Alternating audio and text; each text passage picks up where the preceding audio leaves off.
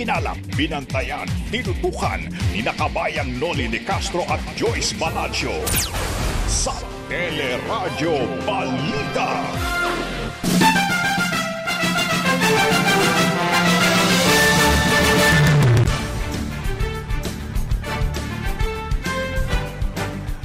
Pito ang patay, kabilang ang isang sanggol matapos araruhin ng minibus ang isang tricycle at sidecar sa Lubao, Pampanga. Tatlong sundalo nagiinuman sa tagig noong Pasko na maril ng mga sibilyan na namatuumanos sa kanila, anim sugatan. Patay sa bagyong Odette umabot na sa 378 ayon sa DNDRRMC. DILG Secretary Eduardo Anyo, inatasan si ni Pangulong Duterte na pamunuan ng pamahagi naman ng ayuda sa mga binagyong lugar. Reproduction number at positivity rate sa COVID-19 sa Metro Manila tumaas. Pero pagtaas o pagbaba ng mga kaso ng COVID-19 sa Enero pa malalaman ayon sa Octa Research Group. Labing isang sugatan dahilan sa paputok ilang araw bago ang pagsalubong sa bagong taon. DOH umapila sa publiko na manood na lamang ng community fireworks sa halip na magpaputok. At sa ating showbiz spotlight, Maris Racal at Rico Blanco, pinakilig ang fans sa kanilang video kay Do It. Yan ang ulo ng ating mga nagbabagang balita. Magandang umaga bayan. Ngayon po'y araw ng lunes, December 27, 2021. At nagkasama ho natin tuwing umaga ang ating kabalitaan. Ako po si Joyce Balancho. Ako naman po ang inyong kabayan si Nolly Di Castro. Kami po mag-atin sa inyo ng ating mga nagbabagang balita.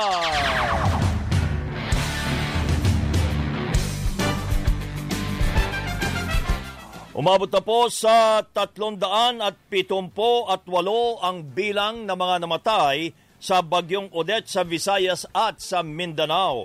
Pero sinabi naman sa teleradyo ni NDRRMC spokesperson Martin Bal na 54 sa mga namatay ang kanilang nakumpirma habang patuloy pang kinukumpirma ang iba pang napaulat na namatay.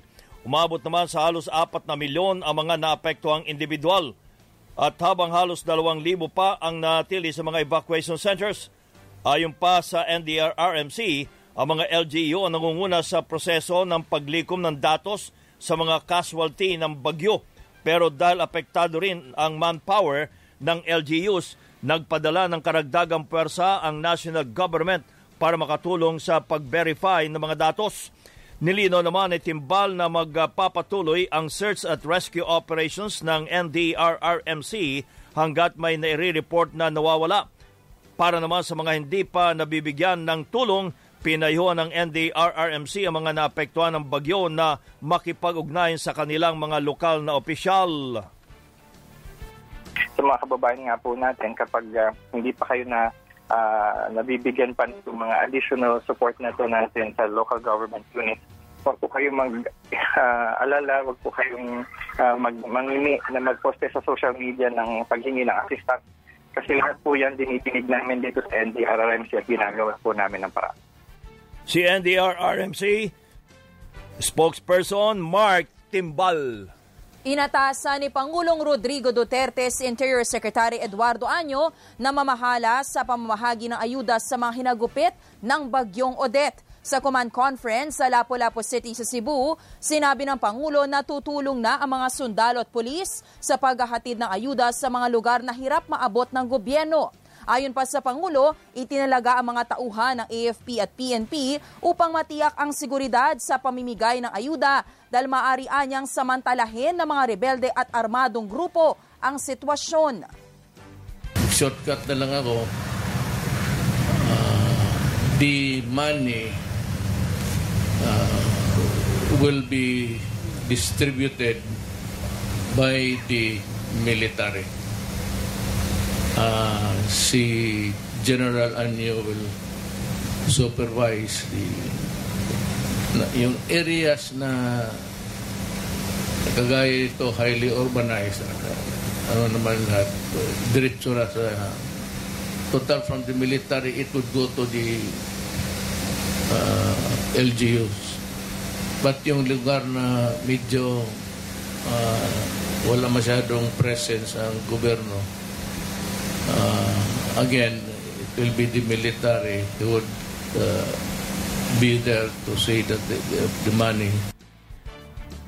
Nagpaliwanag naman ang Pangulo sa umano'y delay na pagdedeklara niya ng state of calamity sa mga rehiyon na sinalanta ng bagyo. Ayon po sa Pangulo, kailangan pa niyang hintayin ang report ng NDRRMC bago magdeklara ng state of calamity dahil ito anya ang panuntunan sa ilalim ng batas. Anim na rehiyon ang isinailalim ng Pangulo sa state of calamity dahil sa bagyong Odette. Inihayag naman ng Department of Energy na 33% na ng supply ng kuryente ang naibalik sa probinsya ng Bohol. Ayon kay Energy Secretary Alfonso Cusi, kinausap na rin nila ang mga kumpanya ng langis para wag nang limitahan ang pagbebenta ng petrolyo at buksan na ang mga sarado pang gasolinahan.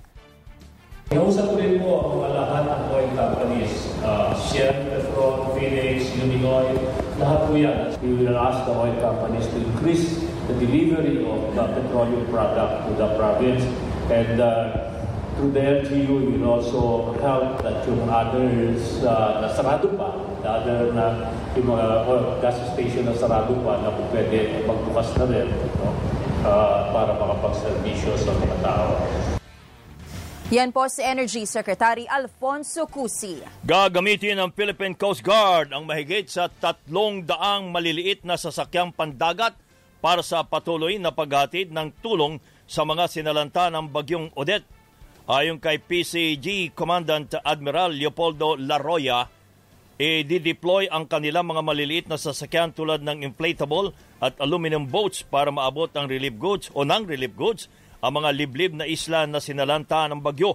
Maliban dito, wala ring tigil na paghatid ng relief goods ang labing limang barko ng Coast Guard, partikular na sa Surigao, Leyte, Bohol, Cebu, Negros at Palawan na pinaka naapektuhan ng bagyo. Nakikipag-nine na rin niya ang mga otoridad o sa mga, ang mga otoridad sa mga volunteer ships para tumulong sa paghatid ng relief goods. Nagsimula na rin ang kanilang operasyon sa pag-aalis ng mga lumubog at nasirang sasakyang pandagat sa Cebu batay sa direktiba ni Pangulong Duterte. Samantala, ilang araw bagong pagsalubong sa bagong taon, labing isang kaso na po ng fireworks-related injuries ang naitala ng Department of Health hanggang alas 6 ng umaga kahapon. Kabilang dito ang limang nasabugan na kailangan ng amputation o putulan, limang nasabugan pero hindi kailangan putulan at isang nasugatan sa mata. Kabilang umano sa mga ginamit na paputok ay boga, piccolo, five-star, bengalya, triangle whistle bomb at isang walang label na paputok.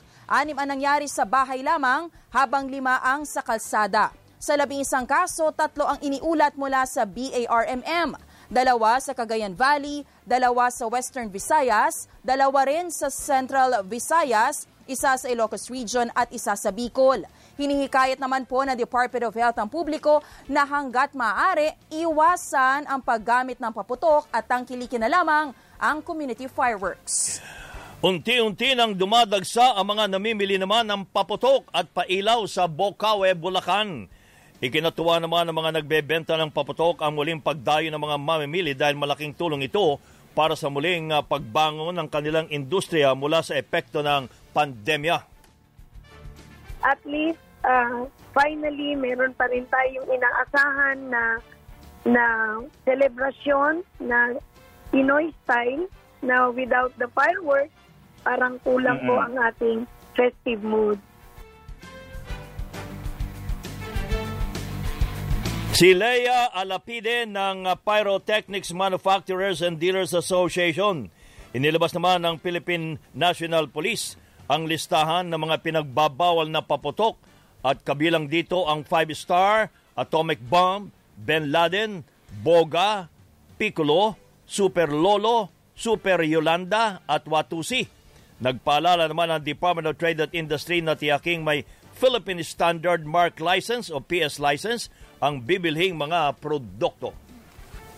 Umabot na sa 2,830,640 ang mga kabuang kaso ng COVID-19 sa ating bansa. Ito ay matapos maitala ang nasa 433 na mga bagong kaso kahapon. Sa datos ng Department of Health, umabot sa 9,522 ang mga active cases ng COVID-19 sa Pilipinas. Sumampa naman sa 2,777,918 ang mga nakarecover na po sa naturang sakit matapos madagdagan na nasa 283 na mga gumaling. 30 naman ang nadagdag sa mga namatay kaya nasa 51,200 na ang kabuang COVID-19 deaths. Samantala, tumaas naman ang reproduction number o yung bilang ng mga nahahawa ng bawat COVID-19 cases sa Metro Manila. Ito po ang napansin ng Octa Research Group matapos umanong tumaas sa 0.70 ang reproduction number ng COVID sa NCR mula sa 0.42 isang linggo bago magpasko. Ayon po sa Okta, naobserbahan din ang pagtaas ng reproduction number bagong holiday season noong nakaraang taon. Pero bumaba sa mismong holiday at tumaas muli pagsapit ng unang linggo ng Enero. Dagdag pa ng Okta, tumaas din ang positivity rate o bilang ng mga nagpupositibo mula sa mga tinetest sa COVID-19 sa buong bansa. Sinabi naman ni Professor Guido David na sa Enero pa matutukoy kung tumataas o patuloy nga ba ang pagbaba ng mga kaso ng COVID-19 sa ating bansa. Mas mag-ingat at uh, maging mas uh, mas precautious or cautious. Maliit pa rin nakikita nating uh, pagbabago. Yan po si Professor Guido David ng Octa Research Group. Dagsa pa rin ang namimili sa Divisoria sa Maynila at marami naghabol sa pamimili ng regalo habang may ilang namili ng ah, paghahanda naman para sa bagong taon. Dinagsari ng publiko ang luneta, numabot pa sa halos 200,000 ang bilang ng mga namasyal noong Pasko. Umapilang pamunuan ng Rizal Park sa mga tao na maging responsable dahilan sa naiwang tambak na naman ng mga basura. Sa Quiapo Church, marami rin ang nagsimba kahapon pero tiniyak ng pamunuan ang mahigpit na pagpapatupad ng health at safety protocols ang sinusundan pa rin namin ng mga protocols ay kung ano po yung kahit na alert level 4 o 5 uh, implemented pa rin po dito sa alert level 2. Ang mm. pinagkaiba lang po talaga ay kasama na nila yung mga bata at yung mga senior na hindi pinapalabas dati. Mm. So, kaya po medyo mas triple yung number ng mga taong nakakapasok. Si Reverend Father Douglas Badong ng Quiapo Church Samantala, umabot na sa labing lima ang aktibong kaso ngayon ng COVID-19 sa nabotas mula sa siyam na kaso noong December 24. Dahil dito patuloy na pinaalalahanan ang publiko na huwag maging kampante at patuloy na sumunod sa health protocols kontra COVID-19. Sa ibang mga balita naman, sinita ng Commission on Audit ang Philippine International Trading Corporation o PITC dahil sa mahigit 13 bilyong pisong pondo na hindi nagamit. Sa 2020 Annual Financial Report ng COA sa government corporations, nabatid na bukod sa PITC, may pito pang government-owned and controlled corporations o GOCC na hindi pa nakapagsusumite ng kanilang liquidation sa paggastos sa natanggap na pondo o kung hindi man ay hindi pa naibabalik ang hindi nagamit na pondo sa pinanggalingang ahensya. Dahil dito ipinag-utos ng COA sa nasabing GOCC ang agarang pagsusumite ng liquidation o kung hindi man ay pagbalik sa hindi nagamit na pera sa iba't ibang proyekto. Samantala, sinirta rin po ng COA ang nasa 57 ahensya ng pamahalaan dahil sa bigong pagbabalik ng kanilang unutilized o hindi nagamit na pondo na may kabuang halaga na nasa 23.8 billion pesos. Batay po sa record ng COA, Karamihan sa mga hindi na ibalik na pondo ay hawak ng mga ahensya sa loob na nakalipas ng dalawa hanggang sampung taon. Pinakamalaking porsyento umano ng hindi na ibalik na unutilized funds ay mula sa procurement service ng DBM na nagkakahalaga ng halos 11 billion pesos. Ilan pa sa sinita ng COA ay ang DOH, TESDA at Department of Finance. Bukod sa hindi pagbabalik na hindi nagamit na pondo, Kinwestiyon din po ng state auditors ang umano'y pagde-deposit ng mga ahensya sa mga hindi otorisadong bank accounts. Tulad na lamang ng AFP General Headquarters na nagdeposit umano ng halos 2 bilyong piso sa tatlong bangko gayon din ang Bureau of Customs at Science Education Institute ng DOST. Nagbabaga pa rin ang mga balita sa pagbabalik ng Teleradyo Balita!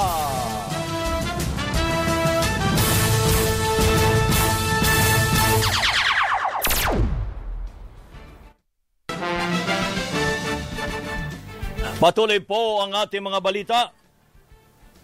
Dumarating pa rin ang mga tulong sa mga nasalanta ng Bagyong Odette sa iba't ibang bahagi ng bansa sa Southern Leyte.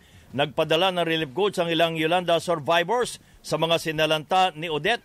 Sa Cebu, nag-ikot po si Cebu Archbishop Jose Palma para pangunahan ang pamamahagi ng tulong at regalo sa mga nasalanta ng bagyo na mga namahagi rin ng libreng pagkain ang isang uh, chef sa bayan ng Liluan sa Negros Oriental namigay naman ng pagkain at laruan ang grupo ng mga kabataan na APL uh, Esport at SAICA sa mga naapektuhan ng bagyo sa Dinagat Islands nag-ala uh, Santa Claus ang mga miyembro ng uh, Naval Forces Eastern Mindanao habang namimigay ng pagkain sa mga biktima ng bagyo. Sa Siargao Island, nagsagawa ang mga tauhan ng presidential ship na BRP ang pangulo ng feeding activity, libreng haircut, medical check-up, psychological first aid at art therapy sa mga bata at residenteng naapektuhan ng bagyo. Puspusa na ang relief operation sa Bohol at nahatira na po ang tulong ang lahat ng lugar na naapektuhan ng bagyong Odette. Pero sa panayam ng teleradyo, sinabi ni Bohol PDRRMO Head Anthony Damalerio na nangangailangan pa rin po ng karagdagang food packs at malinis na inuming tubig ang mga naapektuhan ng bagyo. Hinimok po ni Damalerio ang mga magdodonate na pribadong sektor na idaan muna sa Operation Center sa Provincial Capital ang donasyon para hindi anya dumoble ang mga benepisyaryo at matiyak na makakatiran ang lahat ng apektadong residente. Blackout pa rin umano ang kabuuan ng Bohol Province pero sisikapin ng LGU na makipag-ugnayan sa mga kinaukulang ahensya para maibalik ang supply ng kuryente bago mag-Enero. We're augmented by MMM, MMDA team. Nandito sila. Even Meralco team are already here uh, around the clock. Uh, we are seeing pictures yung electrical poles being transported na by choppers. No? Uh, NGCP also so rushing the the restoration. Yung main concern namin is yung power supply namin is galing from uh, Leyte. Uh, from mm-hmm. Leyte to Bohol, the connection is doon sa northern part. Yun ang, na, yun ang natamaan talaga. But according to NGCP, the transmission can be easier from Leyte to Bohol, but the distribution to power local power utilities that will take time. Yan po si Bohol PDRRMO Head Anthony Damalerio. Nagpaabot naman ng United Nations ng labing dalawang uh, o magpapaabot ng labing dalawang milyon dolyar na tulong sa mga nasalanta ng bagyong Odette. Sinabi ni UN Undersecretary General for Humanitarian Affairs and Emergency Relief Coordinator Martin Griffiths na magmumula ang financial na tulong sa UN Central Emergency Response Fund na ilalaan para sa pagbangon at rehabilitasyon ng mga nasalanta ng bagyo. Nagpasalamat naman si Foreign Affairs Secretary Teodoro Lexin sa UN at sa international community sa suporta sa paglulunsad ng humanitarian country team ng bansa. Magpapatupad ng Cash for Work program ang Surigao del Norte LGU para sa mga nawala ng hanap buhay sa Siargao Island dahil pa rin po sa Bagyong Odette. Wala pa rin po kasi mapagkuhanan ng kabuhayan ang mga residente matapos patapain ng bagyo ang mga puno ng nyog at nasira ang bangka ng mga mangingisda at nawalan din po ng mga turista. Ayon kay Governor Francisco Matugas Jr., nakatanggap na ng ayuda ang lahat na residente sa Siargao, maging ang mga nakatira sa malalayong barangay. Naantala naman anya ang pamamahagi ng second batch ng mga ayuda matapos sumadsad ang barge na may luna ng truck na mga relief goods. Uh, with the help of Coast Guard, we'll try to uh, bring another uh, LCT para mailipat yung mga cargo para pag nagaan na yan, baka makapulot siya. Bigas, canned goods, nandyan lahat. This will be our second uh, round. Of distribution. Okay. Kasi all over the municipalities sa uh, Siargao, uh, naka-distribute na tayo lahat. Bukod sa cash for work, may tig 5,000 piso rin pong matatanggap mula sa National Housing Authority ang bawat pamilyang nawala ng bahay.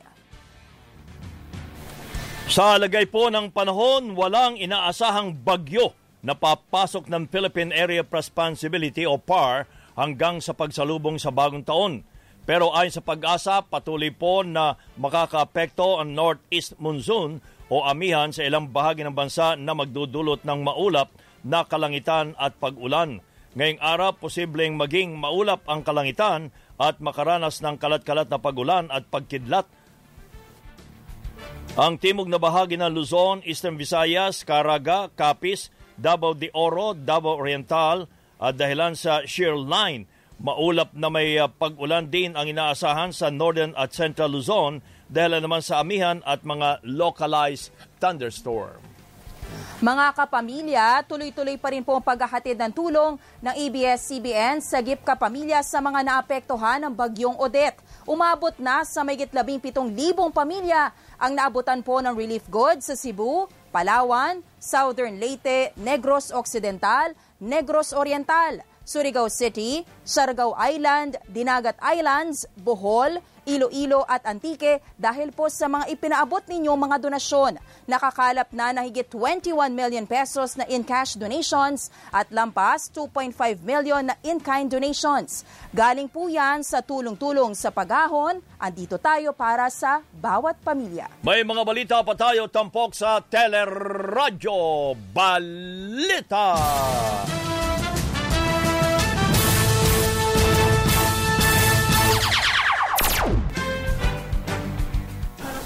Patuloy ang ating mga balita. Anim ang sugatan, kabilang na po ang apat na minor de edad matapos pagbarbarilin ng tatlong sundalo sa barangay Pinagsama sa Tagig noong Pasko. Sa inisyal na report, nagiinuman ng mga suspect na sina Captain Neil J. Magudayaw, Probationary Second Lieutenant Filomeno Magudayaw at First Lieutenant Menalin Awat nang pagbabatuhin daw sila ng grupo ng mga biktima na nauwi sa pamamaril.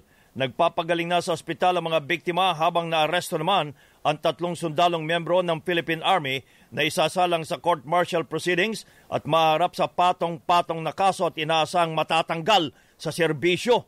Sa naging panayam ng teleradyo, sinabi ni Police Lieutenant Colonel Jenny Texon ng NCRPO na inimbisiga na insidente katuwang ang Philippine Army they will still conduct an in-depth investigation to determine really kung ano po talaga yung facts of the case. And uh, makakaasa po sir yung publiko sir that uh, they will uh, conduct investigation fairly and squarely. Si Police Colonel Jenny Texon ng NCRPO. Good news po sa ating mga motorista, may rollback sa presyo ng produktong petrolyo bukas. Maglalaro sa 10 hanggang 30 centavos kada litro ang rollback sa gasolina 60 hanggang 70 centavos naman sa diesel at 80 hanggang 90 centavos sa kerosene. Dahil ito sa pagbaksak ng presyuhan sa world market, dulot na rin po ng pagkalat ng Omicron variant na ilang lugar na sa Europa at uh, China ang naka-lockdown habang patuloy naman ang pagtaas ng mga kaso ng COVID-19 sa Amerika. Mas maraming nurse at healthcare workers na ang papayagang magtrabaho sa ibang bansa sa susunod na taon. Iti matapos po na aprobahan ng Interagency Task Force ang pagdaragdag ng deployment cap sa healthcare workers sa 7,000 pagdating sa 2022. Ayon kay Labor Secretary Sylvester Bello, maaari pang itaas ang deployment cap depende sa sitwasyon sa mga o sa ngayon mahigpit naman ang utos sa kanya ni Pangulong uh, Duterte na tiyaking may sapat na bilang ang mga health workers ang bansa bago sila payagang yan, makapagtrabaho sa ibang bansa. Batay sa datos ng DOH, kulang ng halos 50,000 healthcare workers ang healthcare system ng Pilipinas. Patuloy na nananawagan din po ang healthcare workers sa pamahalaan na mabayaran na ang mga ipinangakong mga benepisyo. Ito'y dahil marami pa rin umano ang hindi nakatatanggap ng kanilang COVID-19 benefits. Gaya ng nurse na si Shirley Aguilar na binigyan ng tulong ng mga pribadong individual matapos maantig sa kanyang panayam na idinadaing ang hirap ng mga frontliners ngayong pandemya. Nabigyan si Shirley ng bigas mula sa Kalinga Foundation at laptop para sa kanyang dalawang anak nababaon ka sa loan dahil kailangan mo lang mag-loan para mabili mo yung kanyang gusto ng mga bata. Sakit, ma'am. Kung iisipin mo, ma'am, parang nasayang ang, pag- ang pagod mo Dismayado naman ang Filipino Nurses United sa Department of Health dahil nasa 50% pa umano ng kabuang 1.8 million healthcare workers sa bansa ang hindi pa rin nabibigyan ng mga benepisyo sa ilalim ng Bayanihan Law 2. Tiniyak naman ng Alliance of Health Workers na ipagpapatuloy nila ang pangangalampag sa pamahalaan para sa hinihiling na mga benepisyo. Sa listahan naman po ng Department of Health, may kalahating milyong healthcare workers lamang ang itinuturing na COVID-19 frontline workers. Sa Pampanga, pito ang patay kabilang na po ang isang sanggol habang siyam ang sugatan matapos araruhin ng minibus ang isang tricycle na sidecar sa bayan ng uh, Lubao. Ay sa ilang nakakita, mabilis ang uh, takbo ng minibus na bumangga rin sa isang waiting shed at poste ng kuryente. Ayon sa Lubao Police, inimbestigahan na nila ang uh, posibilidad na nawala ng preno ang driver, kakasuhan ng multiple homicide, physical injuries at damage to properties ang naturang driver. Spotlight! Good morning, Miss Tina Marsigan. Good morning! Good morning, kabayan, and happy Monday! Ito na ang ating showbiz spotlight. Lumabas na sa Big Brother house sina Alexa Ilacad at KD Estrada matapos na maibik sa PBB Community Season 10 kagabi. Dahil dito lamang, o dahil dito, limang housemates na lamang po ang natira na tinawag ni Big Brother na Celebrity Community Final 5. Maghaharap-harap sa mga huling hamon ni Kuya sina Angie, Eliza, Brenda, Madam Inuts at Samantha para masungkit ang pwesto sa Celebrity Community Top 2. Samantala, showbiz spotlight din ito, nagpakilig ang real-life couple na sila Maris Racal at Rico Blanco na mag-duet sa videoke. Sa Instagram post ni Maris, makikita ang duet vers- version nila ni Rico sa classic love song na Nothing's Gonna Stop Us Now. We'll have each other. Nothing's gonna stop us. Nothing's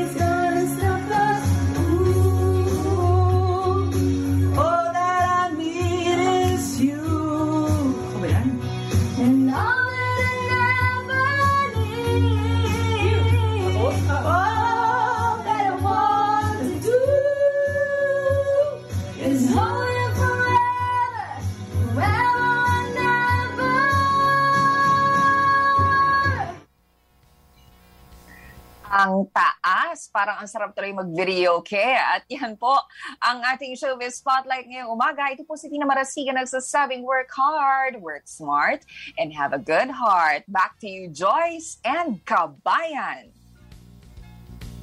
Maraming salamat, Miss Tina Marasigan. At yan po ang kabuuan ng ating mga balita ay tinampok sa Teleradyo Balita. Kapamilya, five days na lang. Aba, 2022 na. Happy Ha? New Year! Hanggang bukas, ako po si Joyce Balancho. Ang naman po ang inyong kabayan, si Nolly Di Castro. Kami po ay nagpapasalamat. Nag-iwan muna ng isang magandang umaga, bayan!